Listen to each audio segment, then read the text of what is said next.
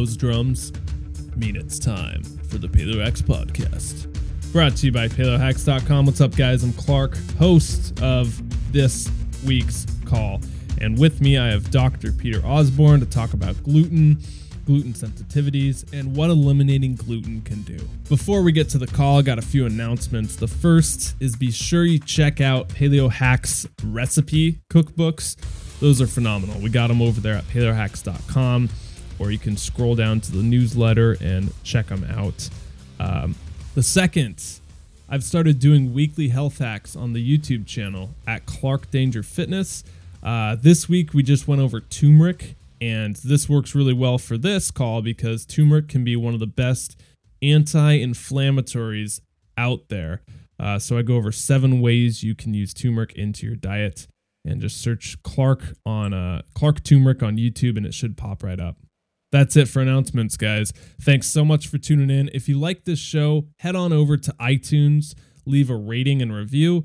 Uh, it takes two minutes and it helps us out a lot. All right, you ready for the show? I'm ready for you to hear it. Let's go hear what Peter has to say. Paleo Hackers, welcome back. My guest this week is Dr. Peter Osborne, Clinical Director of Origins Healthcare. Uh, he is a board certified chiropractic medicine founder of uh, Gluten Free Society and author of Glutenology, a series of digital videos and ebooks designed to help educate the world about gluten. He lives in Sugarland, Texas, and he's with us today. So, uh, welcome to the show, Dr. Osborne. Hey, thanks for having me on. I appreciate it. Yeah, it's gonna be uh, gonna be a fun one. I don't think we've had a gluten show in a year or something. I think Tom O'Bryan was the last person we had on here. Yeah, so hopefully we'll uh, we'll be able to add something to that. Absolutely. Uh, gluten's been getting a lot of talk about. You know, gluten free's obviously uh, more mainstream now and everything. But I'm I'm curious how you got into uh, being so passionate and really dedicating your whole life's work to studying gluten. Well, it started for me in the VA hospital. Um, you know, I was in the rheumatology department there, and uh, the patients coming in, you know, they were veterans, very sick people, tons of autoimmune pain, rheumatoid arthritis, you know, fibromyalgia, lupus, scleroderma, dermatomyositis, psoriatic arthritis, just the worst of the worst. The problem there was that nobody ever got better. You know, the drugs were being dispensed. Um, you know, they had minimal pain relief, but at the end of the day, they felt horrible because the drugs suppressed their immune systems and made them get sick all the time. Uh, it caused severe gastroesophageal erosion. So the you know the drugs, just the side effects themselves, you know, it was it was one of those things where is it worth it, right? And my boss there, uh, he was a doctor. He'd been doing rheumatology for 40 years. The guy was um, probably the mo- one of the most bitter men uh, I'd ever met in my life. He, he threw stuff at patients, yelled and cussed at patients. And I don't think he was bad, or, or, or I should say, I don't think he was malintentioned. I just think he'd been doing a job where, you know, here he is doing the same thing repetitively for 40 years and nobody ever gets better. That's got to make a person miserable. And, uh, you know, you see yourself in the future thinking, is this where I'm going to be 40 years from now? You know, doing the same kinds of things and, and making people uh, kind of go through the same gambit without any result. And uh, that's what really got me thinking, you know, what else could help these people? At the time, I had already known that, um, you know, these were autoimmune diseases. And autoimmune disease, there was only one type of autoimmune disease that we actually knew the cause for, and that was celiac disease. And uh, of course, we knew gluten causes celiac disease. So why weren't we looking at all these other forms of autoimmune conditions uh, and looking at gluten, investigating gluten as the potential reason why these people are sick too. And it, it kind of blew my mind thinking about that, why that hadn't really been done. And so, you know, I took from that step, I, I, I turned over a lot of research on fasting. How people with autoimmune pain, if they would just quit eating for 48 hours, a lot, a lot of their pain would go away. Hmm. And uh, so I, you know, two and two together. The only known cause is gluten the the only known way to get these people out of pain quickly is to have them not eat. Obviously, from that stance, it's got to be something they're putting in. And so I took that information and I collected, you know, hundreds of research studies, took it to my attending physician, said, why don't we pull aside some people? Why don't we do some studies, you know, here in house, just some small scale stuff, and let's see what happens. uh, he basically told me, no, quit asking. Uh, nutrition's not important, and we're not going to do this. So I left and uh, opened up a practice. That that, that was the doctor who was throwing pens. That was the doctor throwing stuff. Yeah. Did, did he throw a pen at you when you asked to do the study? no, I mean, he, I mean, seriously, I don't, I don't say that to demean him or anything. He was a really nice guy. Beyond the fact that he was, he was just embittered by forty. And to me, and this, this is my opinion. Um, you, maybe he had other things going on in his life, so I don't like to prejudge. But he just, he just wasn't a happy guy. Sure. But he wasn't a mean guy per se. And it, but anyway, um, you know, I left the VA hospital in open practice, and and you know, one of my first patients was a terminal terminal little girl. Uh, she had six months to live. She had a permanent stent embedded in her arm, and the Make a Wish Foundation had granted her wish. That's how terminal she was. And uh, you know, we did some studies on her and found found her to be gluten sensitive. And, but her mom wouldn't take her on a gluten free diet. Her mom said, "No, it's her favorite food is pizza. She's dying. I don't want to. I don't want her to give up her favorite food." But her mom fortunately her mom also was sick. Her mom had rheumatoid arthritis and so she actually went gluten-free. She felt so much better. Within a month we had that that little girl going gluten-free as well and that was you know that was close to 15 years ago now and that little girl's getting ready to graduate uh, from high school, wow. off of all medications, stents out of her arm, no more, you know, no life sentence of, you know, no doom and gloom around her anymore. So that was one of the first experiences I had had with the application hmm. of that very simple knowledge. What I say now is very simple knowledge that I learned in the VA hospital. Wow, man, that's a yeah, that's a powerful one when you see the effects of uh, nutrition and, for better for worse, either causing pain or relieving it, um, it can be really impactful. So then you put all this research into, you know, the gluten foundation and everything else you're working on with patients. Um, is this what you're doing every day now still, like working with people? I am. Yeah, I spend 20 hours a week in the clinic, and then uh, I spend time in the outside of the clinic working on Gluten Free Society, my foundation, um, and you know, writing and, and, and educating. So you uh, put out the new book, or it's coming out, um, "No Grain, No Pain." That's and, right. Uh, I got an advanced copy, and I was flipping through it. It was really, really fun stuff. You talk about fasting in there. I definitely want to get to kind of what gluten is and how to eliminate it, common pitfalls, and all that. Um, is is that book out yet, or is it coming out? It is. Yeah, it came out last week, and uh, it's actually already a bestseller. So I'm, I'd like to thank any of you who are listening. If you're uh, already part of my audience, I appreciate your support. What was the biggest lesson you learned uh, putting together that book? I, I, think it was not so much the, the lesson I learned putting it together, it was the 15 years of lessons that I had learned that I put into the book. And uh, so for me, it was it was more just it was a work of passion, mm-hmm. um, and being able to being able to to simplify complicated science for the average person to be able to read and understand with fluidity, that was probably the biggest challenge uh, for me. Okay. Yeah, sometimes they can get really complex with the medical terms, terminology, and, and it can be over people's head. Um, so then, I guess to to simplify it, then let's start talking about gluten and uh, kind of what it is and and why it affects us so much. Um, can you give us a simplified version or a bird's eye view of, of gluten 101? Yeah, so there's there's there's two viewpoints or two camps on gluten. One is everyone else's, and the other is mine. Um, and what I mean by that is that gluten traditionally is is considered to be this this one single protein um, found in wheat, barley, and rye. And the name of that protein technically is alpha gliadin. And so, and so, but the reality is, is gluten is not one single protein. Gluten, their actual definition is gluten is a family of proteins found within the seeds of grass, which grass is seed of grass is all grain. So it's not just wheat, barley, rye, but it's also oats, corn, rice, sorghum, millet, teff, triticale, you know, all the different varieties of grass seeds. Hmm. Oh, so even in like rice and uh, things that would typically be considered gluten free? Yeah, absolutely. I, I think that's one of the reasons why my message uh, resonates so well with the paleo community is that, you know, the paleo community being largely grain, dairy, and sugar free, right. you know, they, they understand that, you know, avoiding gluten is not enough. You know, if you want to, pro, you know, if you're an athlete and you want to perform and you want to recover, you know, you can't throw down tons of carbohydrate based grains and expect to, to be able to to do well.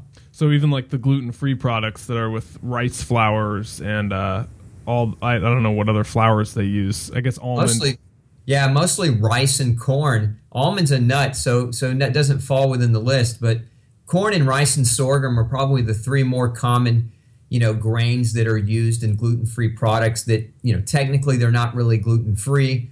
Um, you know, I, I'm a big advocate of no grain, primarily because glutens are found in all grains, and glutens have been shown to cause detriment and inflammation and digestive problems and muscle recovery issues and, and insulin sensitivity problems. So now they're just fraught with, with, with trouble. So if you if you consistently keep them in your diet, you're just asking for a problem. Okay. So what does gluten actually do in the body then when it gets in there?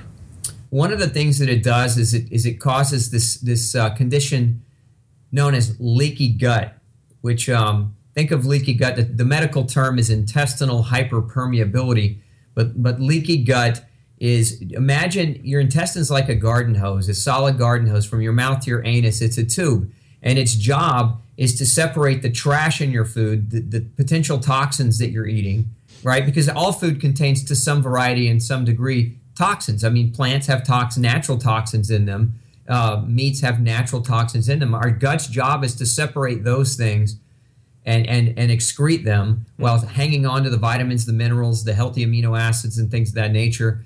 Um, and, and so imagine if you're eating this food that, that creates microscopic rips and tears in your gut lining, in that tube. Now, all that waste has an opportunity to leak into your bloodstream and then once it hits your bloodstream, it has access to everything. It has access to your liver and to your muscles and to your tissues, your cartilage, your ligaments, your your bones, etc. And and if it's um if the body looks at it um, if the body looks at it too long, what ends up happening is this process called molecular mimicry, where you, well, first your body's attacking these things leaking through, but after a long enough period of time, your immune system is so busy attacking the food, it gets so used to attacking your food that it starts to look at you and say, hey, we need to attack you too. And that's what autoimmune disease is. It's when the molecules that are leaking through resemble your thyroid or your muscle tissue or your cartilage. And so then your mm. body says, hey, we've been attacking these things leaking through. But you know what? The thyroid proteins kind of look like these things we've been attacking. Let's go attack the thyroid protein. And, that, and that's what we call autoimmune thyroid disease. So, so that's one of the components to what gluten does, or what what the family of proteins, those gluten proteins, do when you eat grain, is they rip holes in your gut that then contribute to this molecular mimicry over time, contributing to and leading to an autoimmune disease. Yeah, that's fascinating. So, okay, so with the autoimmune diseases come their own problems. Um, so instead of treating kind of the autoimmune diseases we get to the the root cause as people in functional medicine say and the root cause in this case would be gluten.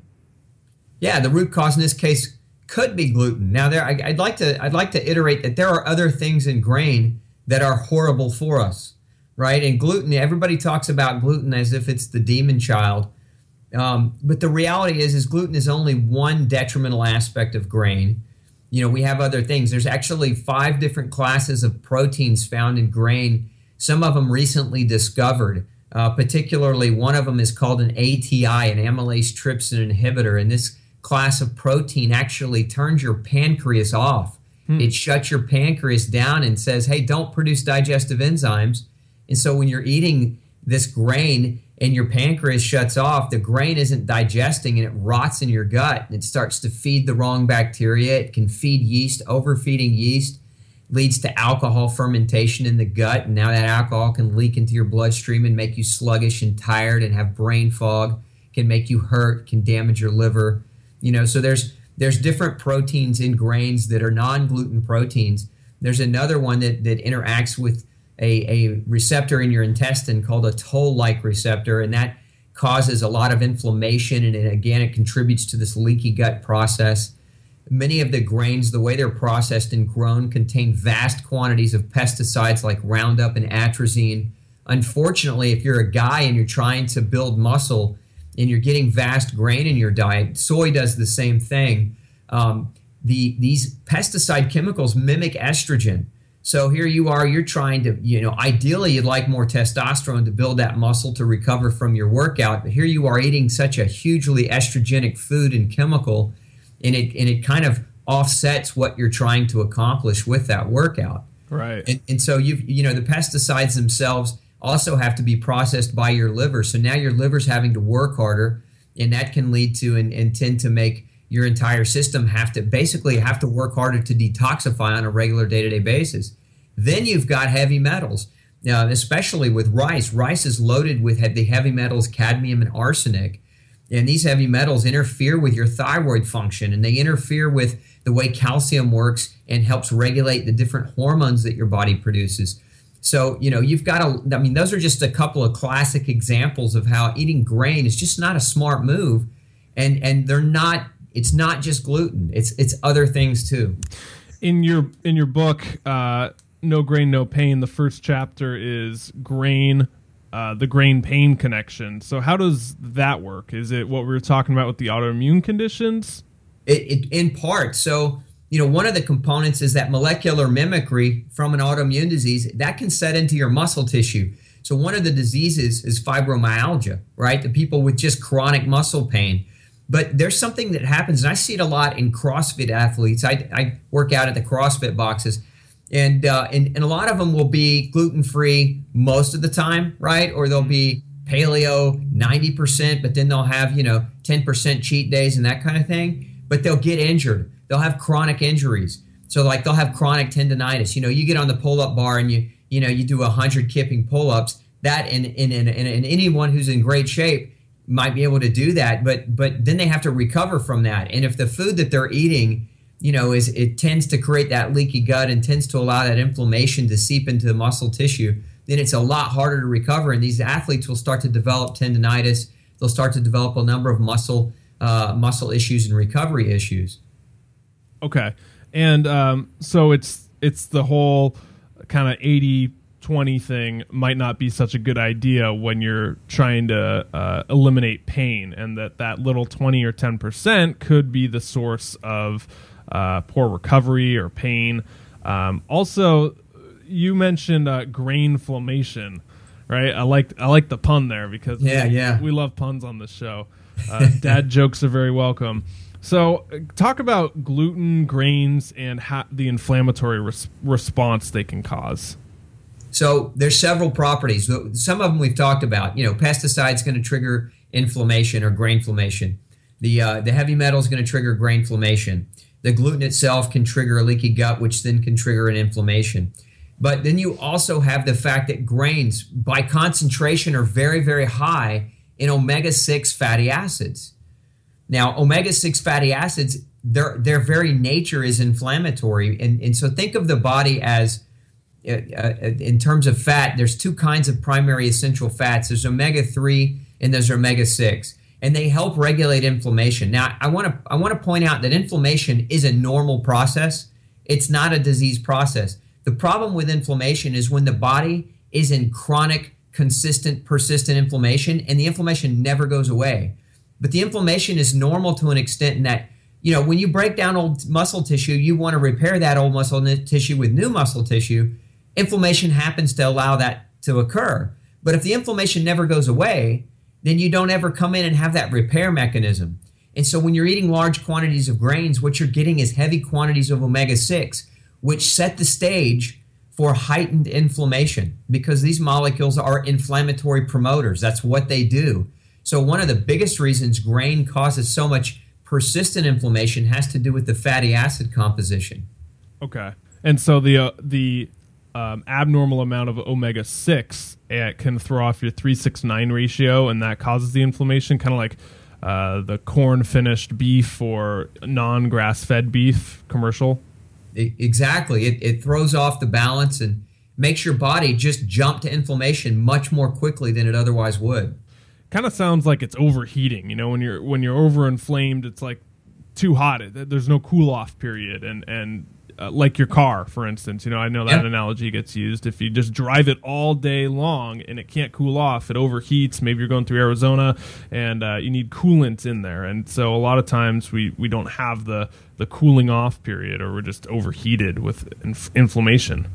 I like I, I like this analogy. I'll give you another one because you guys like these things, right? So um, imagine you're you're building a house, right? And to build that house, though, you have to rip down an old apartment building that's full of drug dealers and you know ne'er do wells, right? And so you take a big wrecking ball and you smash through the old building so that you can clear a space to build the nice new building, right? And so think of this as your muscle repairing, right? We're smashing down the old muscle to rebuild new muscle. But every time you start rebuilding that nice new building, the guy who's controlling the wrecking ball is drunk and he just rolls that wrecking ball right through the house. You know, you get the first story built and boom, he's just wrecking it. Every time you get something built in it, the wrecking ball just smashes through it again and it's just the guy's out of control. That's what too much inflammation does when your tissues are trying to heal. Don't want that wrecking ball.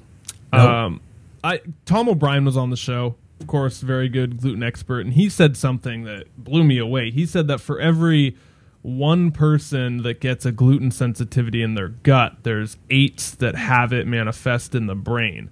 So, meaning that when people are testing for gluten sensitivities, you know, they they're testing the gut and they come out squeaky clean. Oh, okay, I can go eat gluten. I don't have a problem. But what they may not be realizing is that that could uh, the problems could be manifesting in their brain.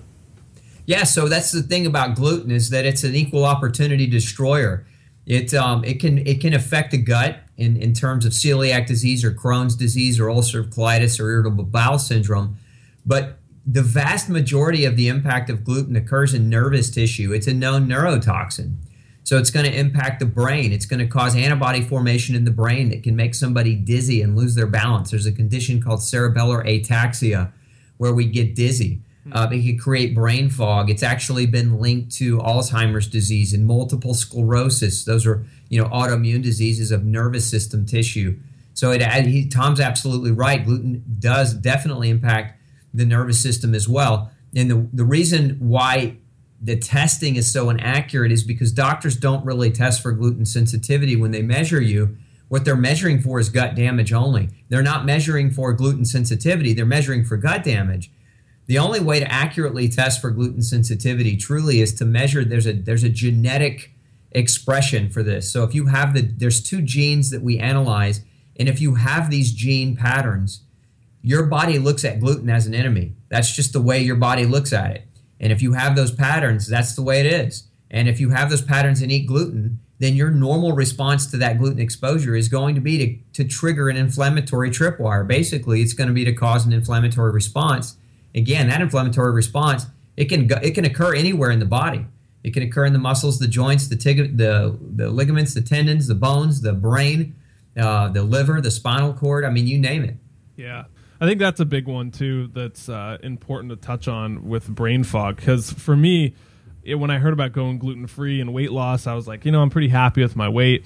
Gluten free, going pain. I was like, you know, I don't really have any chronic pains, but I have brain fog. You know, I, I would just boom at 2 3 p.m uh, a couple years ago i couldn't even concentrate on anything. It was just not happening. I needed to sit down or drink three cups of coffee to power through it. Um, is gluten kind of the common source you would say for a lot of brain fog out there? It certainly can be. One of the side effects though of gluten sensitivity is malnour- malnourishment malnutrition and uh, one of the most common deficiencies that gluten consumption causes is vitamin B12 deficiency. Now, vitamin B12 is necessary to form the myelin sheath. That myelin sheath is the insulation that surrounds the nerves in your brain and spinal cord. So, what happens to a lot of people is they develop brain fog, not because of the direct action of gluten, but because of the indirect action that gluten causes malnourishment, malnutrition. Huh. So, gluten sensitivity can cause vitamin B12 deficiency and iron deficiency and magnesium deficiency. You know, these nutrients are necessary for your brain to properly make neurochemicals that help you think straight. And that's why brain fog is another a very common symptom. So with brain fog then, like if you were prescribing Clark some supplements or a protocol uh, to clear up brain fog, what would you go to? What I would go to is I would go straight to your bloodstream and I would extract some of your cells and I would analyze those cells. We'd radio label your DNA and we'd measure your intracellular uh, level of vitamins and minerals. And then we would say, okay, Clark is deficient in, you know, in these five things or these three things or whatever it, whatever your blood showed us. and then I would lay out a protocol exactly what you needed based on based on what your body was deficient in as opposed to guessing. Now we could guess, right? Yeah. But you get into the guessing game and maybe you guess right and maybe you guess wrong. I, I always look at it like when somebody's health is on the line, you know, they appreciate me not guessing for them. Yeah. And and if you is there something that comes up time and time again with brain fog that people uh, need that are deficient in like you mentioned B12 if someone's having brain fog, is that kind of like a universal supplement to add in, or magnesium, or some of the other things you were talking about? I know that's kind of going on the guessing side. But. Sure, yeah. So my best guess then, yeah, B12 is definitely the most common deficiency I see in people with gluten issues. B12 and iron and zinc are probably the three most common. So if we're guessing, although I wouldn't, I wouldn't put a guy on iron you know, it's a little different with a woman who's got a menstrual cycle. She loses blood every month and loses iron in that blood. But guys, generally, if they're not iron deficient, you start putting them on iron, it can actually create the brain fog. So hmm. I wouldn't use, I wouldn't indiscriminately just use a high dose of iron in any man, in any man. Um, but but B12 and zinc are real safe. Okay. Any other uh, cognition boosters? I know this is a little off the gluten path, but um, any other things that can really increase your focus or that you've realized in your own health that have helped you?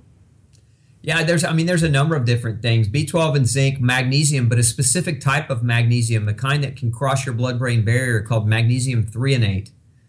Um, is is the one that works probably best. Okay. Uh, because magnesium has a hard time getting through the blood-brain barrier. So um, if you attach it to a threonate, which is a vitamin C derivative, it gets right through and it can start helping your neurotransmitters produce themselves, you know, in a consistent manner. Okay, okay, those are good. Uh, so Peter, earlier when you were talking about how you got into gluten and everything, uh, you mentioned with your patients that one girl who is now about to graduate but was about to uh, it was in the make-a-wish foundation and everything you put them on a fasting protocol and that really seemed to help can you talk a little bit about intermittent fasting and um, just kind of a bird's eye view of that, and and if that might help someone who's struggling with pain? Absolutely, yeah. So fasting, one of the things that you know, one of the things that we do when we work out is we always we program in our rest, right? We program that rest in because otherwise, you know, we get overtraining syndrome and the muscles ache. We don't program rest though for our guts, right? And we're asking our guts to process food all the time. And uh, generally, we'll get an eight hour fast if we sleep for eight hours. But a lot of folks, you know, they get five, six hours of sleep and that's it, right? So, you know, we want to program that fasting in because we want to give the gut a chance to rest.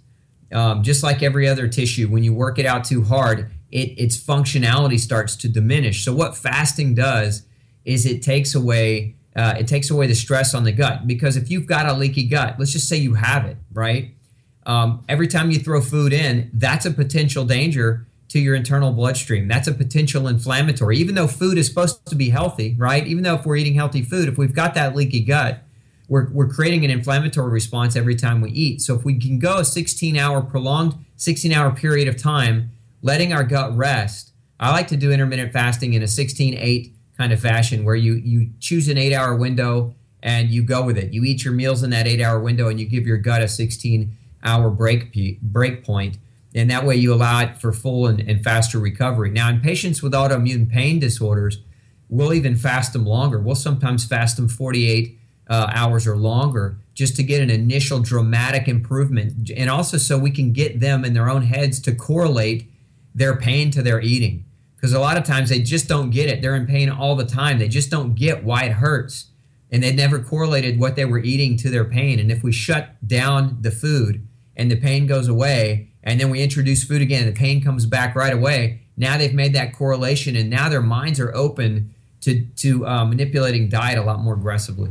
Yeah, there's a lot of uh, myths from the kind of early 2000s, 90s fitness nutrition movement, and that one that was floating around that you need to eat eight small meals a day and kind of restock things and keep your metabolism up.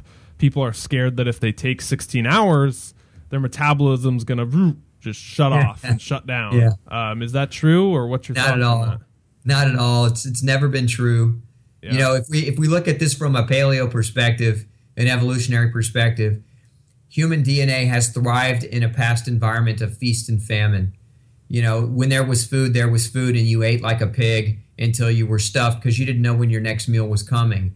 And our DNA and our metabolism was used to that kind of methodology. So it got really, really good at storing because it didn't know when the next meal was going to come. And so, you know, the body would go, you know, hours and hours of fasting and, you know, it didn't slow down our metabolisms then. It's not going to slow down our metabolisms now. There's actually the opposite argument that can be made.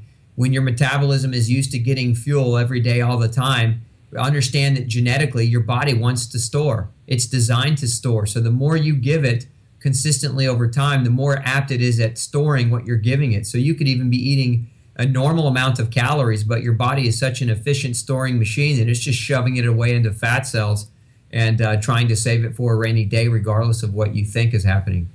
Yeah, you know, we were just talking about cognition earlier and talk about a good mental uh, boost. I find fasting to be really uh, clearing for my mental function. I can focus a lot better. Is that something that you have noticed as well?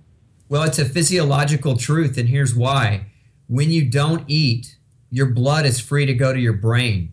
When you eat, understand that, that your gut needs tons of resources to digest your food. That's oxygen, right? And so we deliver oxygen through the bloodstream. And so your body rediverts blood into the intestine and away from the brain during digestion. That's why after a, a big meal, we want to take a nap, right? We don't want to think about doing algebra or calculus. We want to lay down. We don't want to think about anything. We want to take a nap and let that energy go toward the digestion of our food.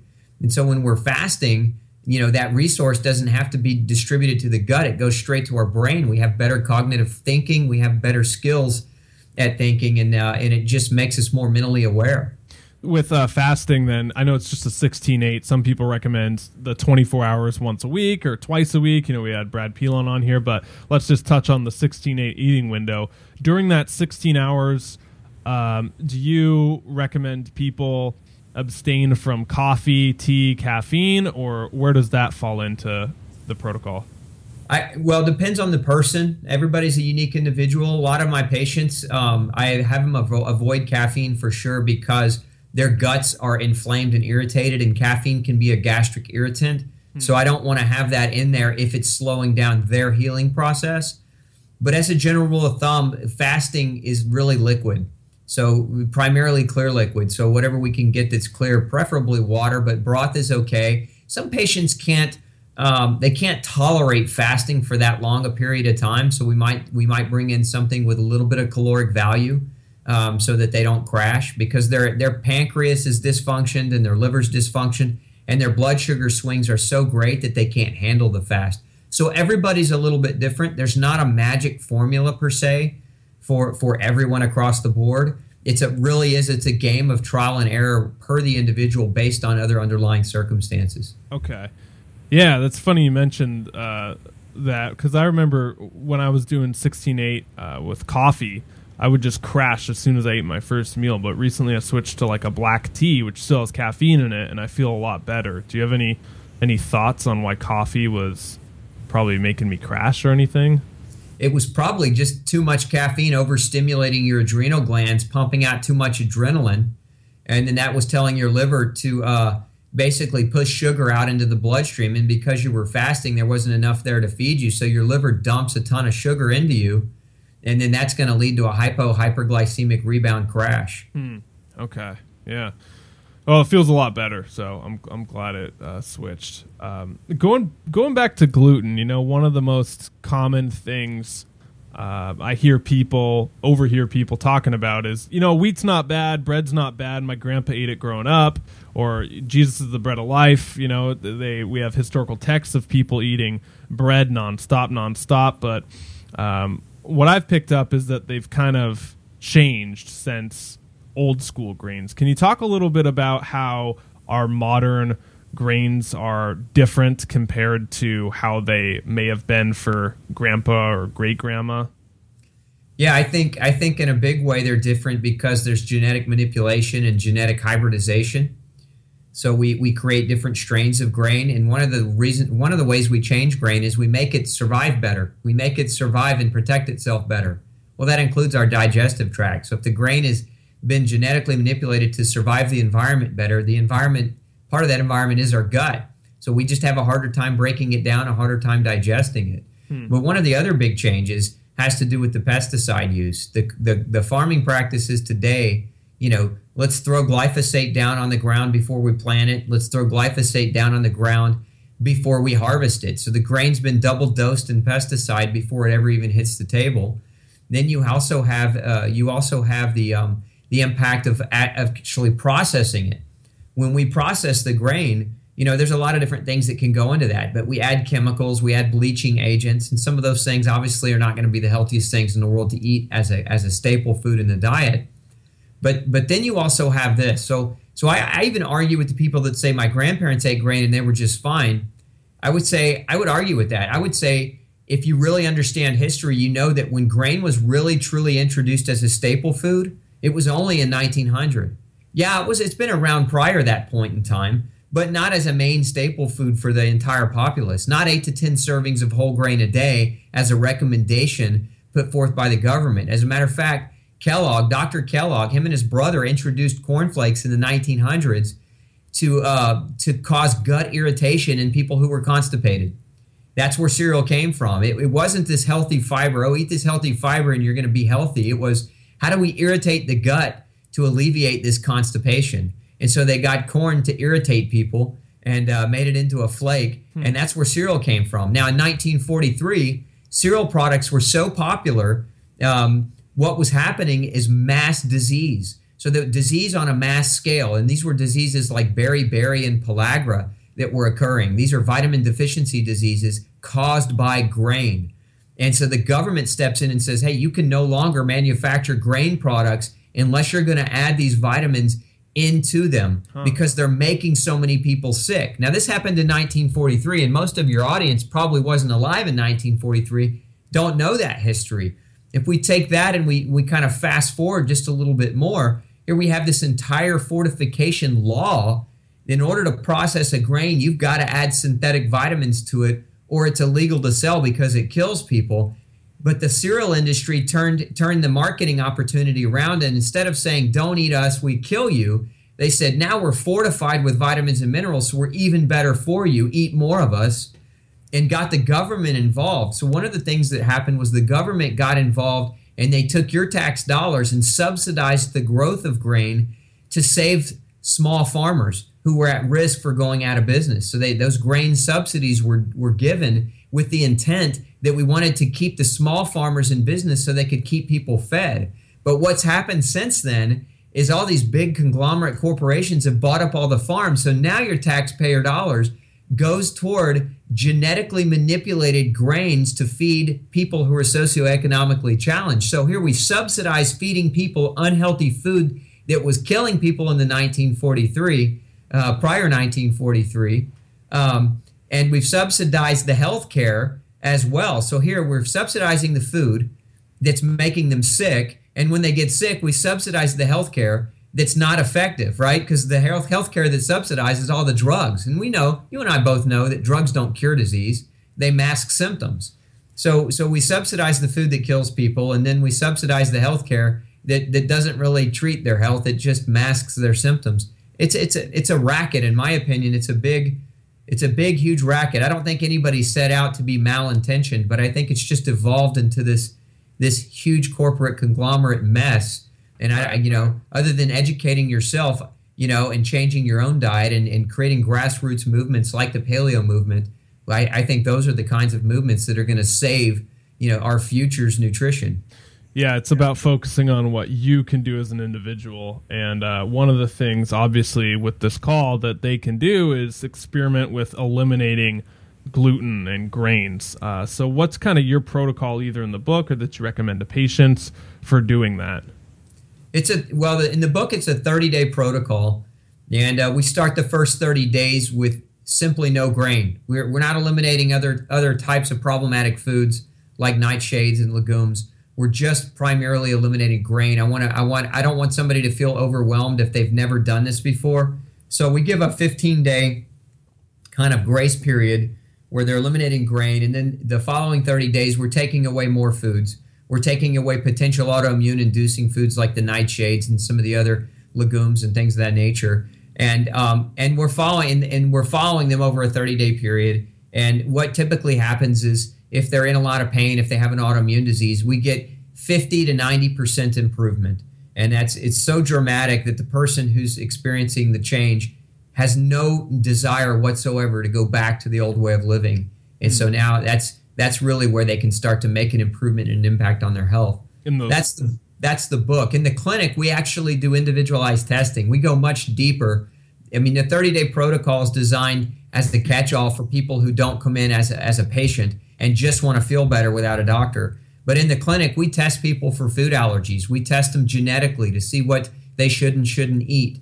We test them, make sure that they don't have heavy metal burden or heavy metal toxicity.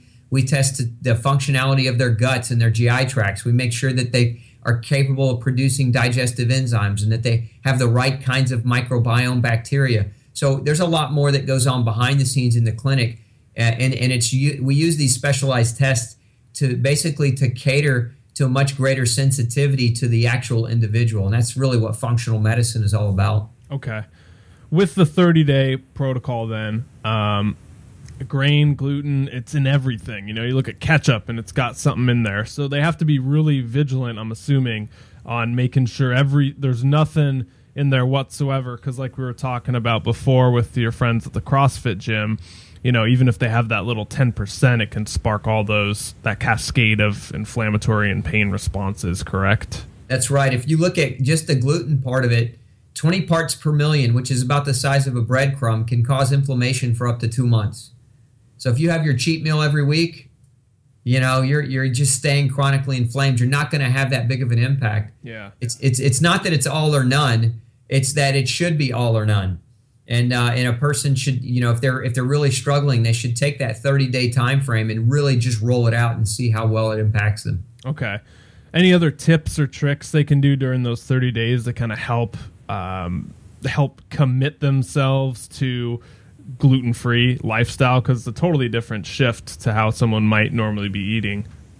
I think follow the protocol in the book. It's pretty straightforward and simple. It gives you 30 days of food and 30 days of ideas. Um, beyond that, make sure you're sleeping adequately, make sure you're getting ample sunshine, stay with the exercise. You know, basic fundamental tenets of good health. Yeah, I call it the seven fundamentals food, sleep, exercise, um, sunshine, clean air, clean water, and laughter, right? So if you apply those things on a really consistent basis, you're going to optimize and maximize your ability to, to be healthy. Yeah. Yeah, there's a lot of other things that go into it uh, um, that don't don't don't revolve around nutrition, like laughter and sleep and water and all that stuff. That um, people can get so caught up in focusing on one part of those seven, and they miss the other six. Um, so that's that's cool. It's very important.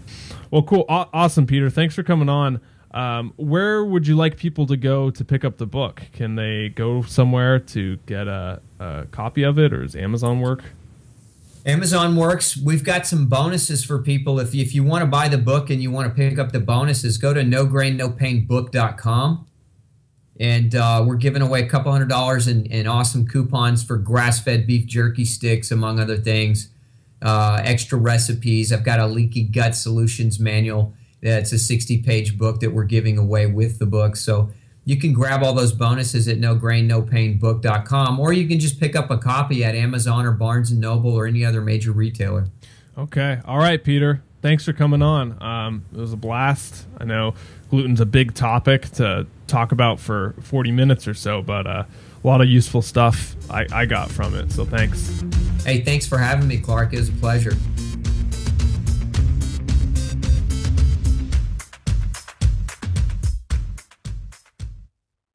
Cool stuff. Dr. Peter Osborne with No Grain, No Pain. I like the uh, the puns in his book are great because dad humor is always welcome on this show. Like uh, the one I heard the other day of how many tickles does it take to make an octopus laugh? Guess. Come on. 10 tickles. Oh, man.